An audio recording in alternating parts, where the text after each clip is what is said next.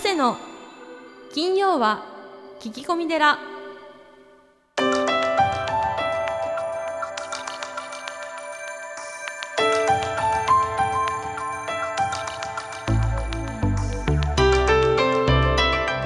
ようこそ架空のテラスタジオにお送りする長谷の金曜は聞き込み寺ナビゲーターの南雲もぐなです。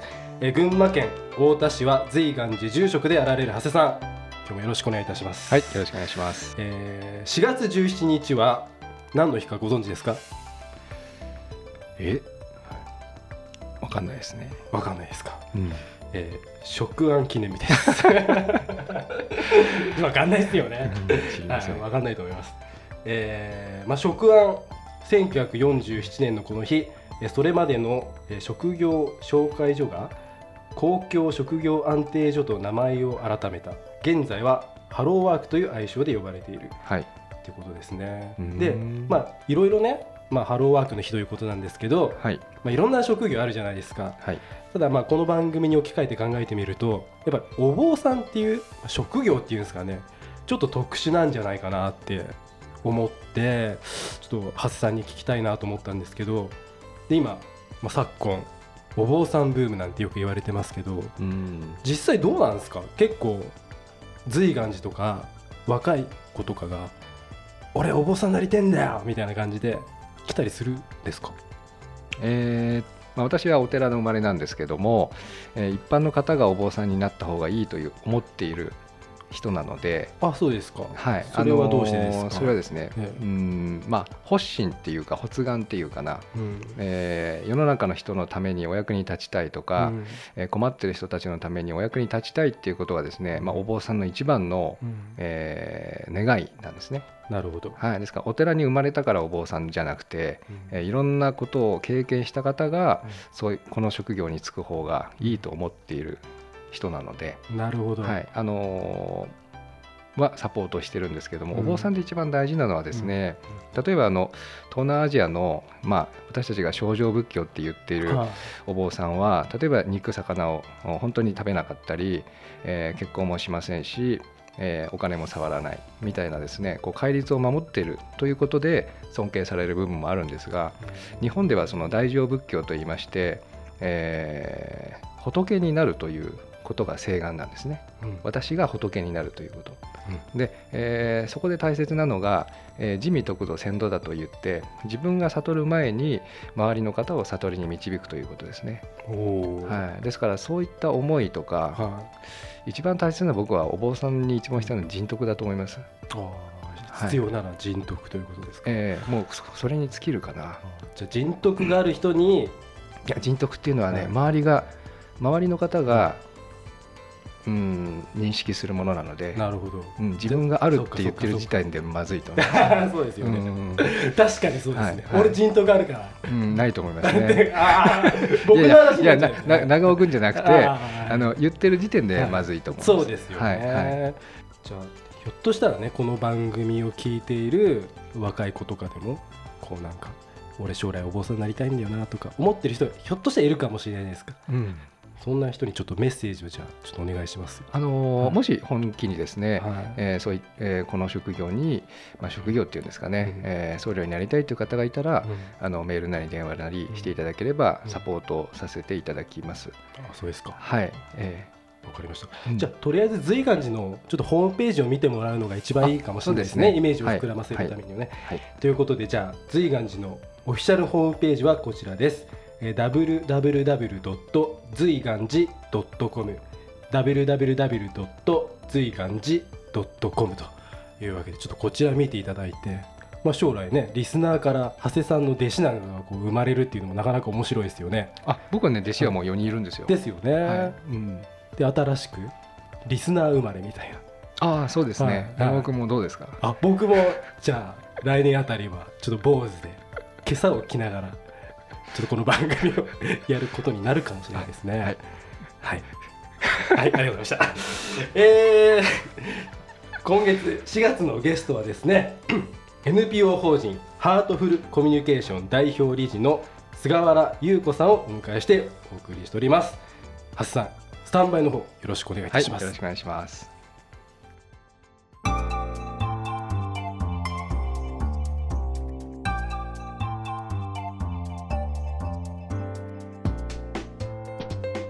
あのお話を聞いていてですねあの引きこもりのはい。お子さんとかまたそれをこう引きずっている方とか、はい。い、ろいろこううん問題とかですねあると思うんですけどもその原因というのはどこら辺にあるんでしょそうですね。あのいろんな原因はあると思います。例えば大人になっても引きこもっている、えー人の中にはやっぱり基本的にベースに何かあのなんでしょうね。もともとのうつ傾向であるとか、う。はい。はい、えーなんかそういうちょっと専門家に相談していただいた方がいいような、えー人もいると思うんですね。うん。でもしそれがないとしたらはい。そのいわゆるあのお医者様に相談する必要がないとしたら全てのあの原因の、まあ、一番根本にあるのは親とのコミュニケーション親との、まあ、愛情関係ではないかと、えーそんなふうに考えます。うんはい愛情が足りないんですか？上げすぎなんですか？どっちもあると思いまあす。どっちもあるんですか？どっちもあると思います。どっちもあると思います。あのそうですね。まず足りない場合、足りない場合は子供はその親との間にいわゆるその自信を持って、えー自分は親に愛されてるっていう感覚がなかなか持てない。で子供って親との間にいや自分は愛されもちろん意識的に僕は愛されてるだな私は愛されてるなんて思わないですけど、はいはい。無意識のレベルで自分は愛されてるっていうことを知っていれば、うん。その関係をそのまま世の中に持って出ていけるんですね。うん。まあ、自己肯定感というかですね。自信があるということですね。そうですね。うん。ですから外へ出ていけば、うん。あの例えば学校に行けば学校の友達とも同じような関係作れる、うん。先生とも同じような関係作れる。ところが親との間にそういう関係がないとその関係の作り方がわからない。はあ、できないんじゃなくてわからない。わからないんだと思うんですはね。でまあだからわからないからできないっていうことにうんうんなるわけですけれども。あのそうすると、まあ、自信をなくして結局最終的に、えー自分が安心できる場所となったらまあ自分の部屋しかないのかなうんということになってしまいますよね。あともう一つ考えられるのは親の期待を一身に背負ってまあ期待という名前の愛情ですね。はい。愛情、まあ、肩の場合は結局親の思いである意味子供の人生を、うんなんでしょう親のものにはい。しちゃってるというか、うんそうすると子供は自分の人生生きてないですから、うんこれも辛いですよね。そうですね。うん、あの自分の意思で、えー楽しんで世の中と関わるということがなかなか難しくなってしまうと。うんだから一番難しいのはいかに程よくいるかということだと思うんですけれどもあの親は自分の人生と子供の人生をはっきりと区別する必要がありますよね。うん子供の人生は親の人生ではないですからうん子供が自分の道を自分の意思で歩いていけるようになるまで親は一緒にいますけどうんけれども、その子供の人生を支配してはいけない。あのーまあ、言葉でこう、えー小さい時からですね、はい。肌を離して、えー手を離して、えー目を離して心を離すというふうに言われますけれども、はい。どこら辺まで見るもんなんですか？まああの多分個々の違いはあると思うんですけども。そうですね。あの思春期ははい。小学校の高学年中学校ぐらいはあの体はそこに結構あるんですけど子供の。うん。心がもうここにないんですよね心は親よりももう友達外に向かってますからうん。だからその時に親がちゃんと見てないと子供の心が見えなくなっちゃう。あ離れてしまうってことですか？離れてしまう。あの場所は一緒にいるんだけども場所は一緒に心は、まあ、ここにあらずという。そういうことですね。うん。でだからその頃はしっかりと親がやっぱり子供のことを見てないとところがあの友達を求めて出て行っちゃいますから、はい。えーご飯食べに帰ってきますけど、うんその時ぐらいしか結局いないわけですよね。うん。その時もやっぱり何が子供に起こってるかっていうことを親は把握するためにネットワークが必要になるわけですね。うん。情報収集。情報収集ですね、はいはい。子供あんなこと言わないですから、いちいち親に。うん言いませんね、ええ。はい。でもよそから入ってくるんですよ、うん。親がちゃんとネットワーク作ってれば、うん。ちょっと太郎ちゃんコンビニの前で知らないことなんかいたけどあれ誰って言われるとお母さんえどどんなことってこう、うん。えー知らないえー親の知らないこと遊んでる？うん。とかね。うん。でもそういうことを言ってくれる人がいないと親って把握できないですよね。昔は近所のおばさんとかおじさんがうん。みんな見ててくれたので、そうです。その必要はなかったんですそが今ははい。意識的にネットワーク作らないと作らないと。もう情報が入ってこないそういうことですね。ですね。ですからえ相変わらず近所のおじちゃんやおばちゃんやおじいちゃんやおばあちゃんと、あのネットワーク作り、うん。そして、えー、と子どもたちの親ですね友達の、子どもの友達の親たちとネットワークを作り学校の先生としっかりネットワーク作る必要があります。でうん何かあったらまず学校に連絡して先生なんか最近変じゃないですかって先生から情報をもらい、ですから親が先生といい関係さえ持ってれば、はい先生もちゃんと見ててくれるんですよ。うん、そうですね。情報くれるんですよね、はい。で先生も気づかなかったら「へえちょっと見ときますから」って言ってくださるわけですよ。そういう、まあ、ネットワークですね、うん。それを作っておく必要が、えーあると。親一人の目ではなかなか見切れない。たくさん目があったら今度子供の立場に立つと、はい、まあ悪いことできないっていうか 注意してくれる方がいっぱいいるっていうそうですま大変な状況になるわけですよね。はいはい。うん。でもそそれって大事なことだと思うんですよね。うんあれ何してんの？こんなとこでなんてね、うんひょいと声かけられて、そうですうんね。見てたのかみたいな。たくさん目があった方がいいっていうことですね。そうですね。うなるほど。はい。まあじゃあ昔の子育ての方がはい実は楽だったっていう私そう思います。ことですか？そう思います。今やっぱり携帯とかスマホの中でええ何が行われてるかわからなくわかんないて目に見えないですよねという。ことですよね。はい。うんはい。だからまあ私の基本的な考えとしてはできる限りあの携帯だのスマホだのはい。持たせなくてもいい間は持たせない方がいいと。そうですね。ええ夜回り先生があの凶器だって言ってました。だからナイフとかカはいッターを与えるのと一緒だって一言いました。緒だと。はい。はい。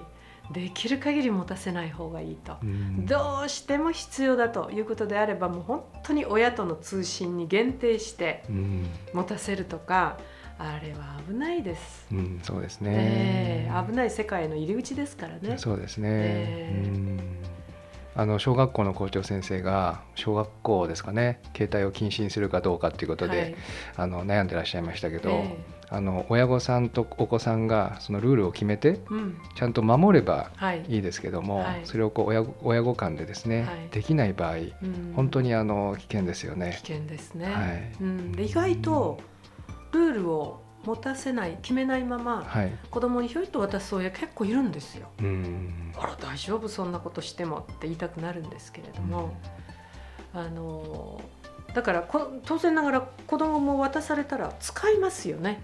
そうですね。好きなだけ使ってたら、はい。い、きなり親に「何やってんの？あんた」って言われても子供も困っちゃってっていう事態が結構起こってると思います。そうですね、えあの校長先生がねこう本当に悩んでらっしゃって、まあ、僕は携帯を持たない方がいいと思うんですけども、まあ、こう親御さんと連絡するのに必要な場合もねはい、今こう公衆電話とかもなくなってきてますんでね。必要かもしれないんですけど、まあ、ルールを破ったらねお風呂場に沈めるとかう、ん、ははい、い、やるといいと思うんですが、はい、えー、とこう先生がですねうーん甘やかしと甘えの違いを、えーあ甘えを受け入れるですね、えー違いをこうおっしゃってたんですがそこら辺はこう子どもの成長にどのように影響を与えるんでしょう？そうですね。あの子供って成長するプロセスであのなんでしょうねふとふと不安になったりあるいは、えー誰かのそばにいたくなったりするとうんと小さい時からそれこそまだもう中学生になってても時々高校生になってても用もないのにこうすり寄ってくることってあるんですけど、はい。そういうその親を求めてあるいは誰かのぬくもりを求めてこう近づいてくる時あるいは「ねえお茶入れてよ」とかいろんなこと言ってきますよね。はい。そういうあこれ甘えだなって思ったらできる限りその甘えには応じた方がいいと。うん私は言います。うん。うん。その違いはどこですか？で甘ええ甘やかすっていうのはね親の都合なんですよ。親の都合。親の都合。例えば、あのあそれは良くないなと思ったのはあるお母さんがあの本当にフルタイム以上の仕事をあのしてるんですね。であのすごい長時間働いててそのことをね、子供に申し訳ないと思ってるんですよ。あで私はそれを申し訳ないなんて思う必要ないから、あはい。長時間働いてもいいけどその代わりちゃんと時間を取ること子供のために。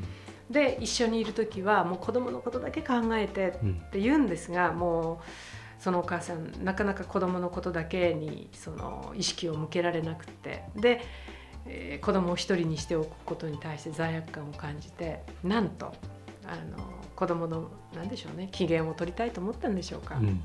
クレジットカードを渡すって言うんですよ。ええ。お金ですか？お金です。一番良くないですね。一番良くないです、うん。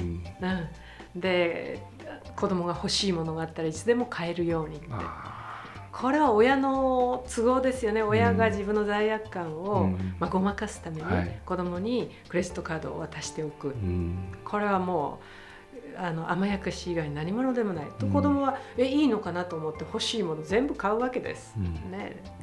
何の教育的効果もないですよね。どころかもう本当にマイナス、うん。うん。あの教育合唱のエミールさんもはい。おっしゃってますよえね、え子供をダメにするのは簡単であの欲しいものを全部与えればいいってそれをまさにやってしまった。全 部全部与えて、はい。うん。危ないです、ううん、だから親の都合で親が子供の機嫌を取りたい。親が自分の罪悪感をごまかすために、はい。自分ができてないと思うことをなんかこう隠すためにそれと出会いたくないので、うん。ついつい子供にいい顔をしたり物を与えたりうん。っていうのはみんな甘やかしですよね。どうすればいいんでしょう？そういう方は。例えば仕事を長時間しているみたな、はいいはい。あそれはそれではい。良しとすることです、うん。でちゃんと子供に言うことです、うん。ね、私はこういう仕事をしていると。はい。あなたは私の人生にとって大変大事だけれどもでもこの仕事をすることによって世の中のお役に立ちたいと。うん。だからあなたのためにはこんな風に時間を作ります。うん。だけど仕事をすることをあなたも理解してほしいと。うん言って仕事の時はもう100%仕事です。うん。で子供といる時は100%子供と一緒にいること。うん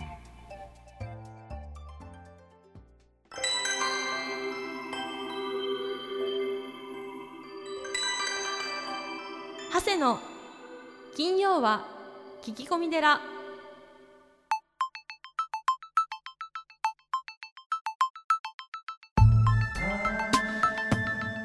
の金曜は聞き込み寺いかがでしたか？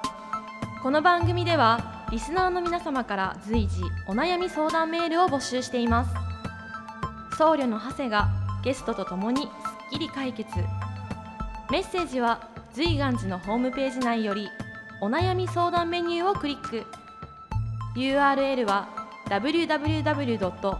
随願寺 .com www. 随願寺 .com ですそれではまた次回も未知なるテラスタジオで合唱